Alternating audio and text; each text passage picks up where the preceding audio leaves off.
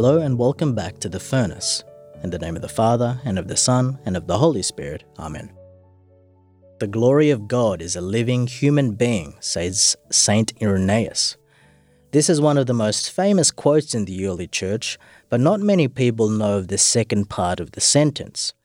Irenaeus then says, And the life of a human being consists in beholding God. Now, if you think of this life as a preparation for the next, then it is important we take in the reality that the future fullness of salvation, heaven itself, is beholding the glory of God. As the Catechism says about heaven, because of his transcendence, God cannot be seen as he is unless he himself opens up his mystery to man's immediate contemplation and gives him the capacity for it. The Church calls this contemplation of God in his heavenly glory the beatific vision. Heaven is the beatific vision, beholding God in all his glory. So, what is St. Paul's advice today in today's first reading?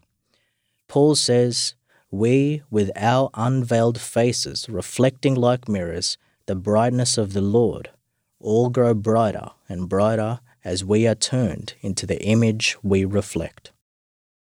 Paul's advice is that we must reflect the glory of God in our own present lives by having an intimate relationship with Christ, who is the one who reveals God's glory. Spend some time each week having time in front of the Blessed Sacrament, especially in Eucharistic adoration, where you can behold the Lord and thereby let Him shine on you, allowing you to be a mirror of that glory to the world today.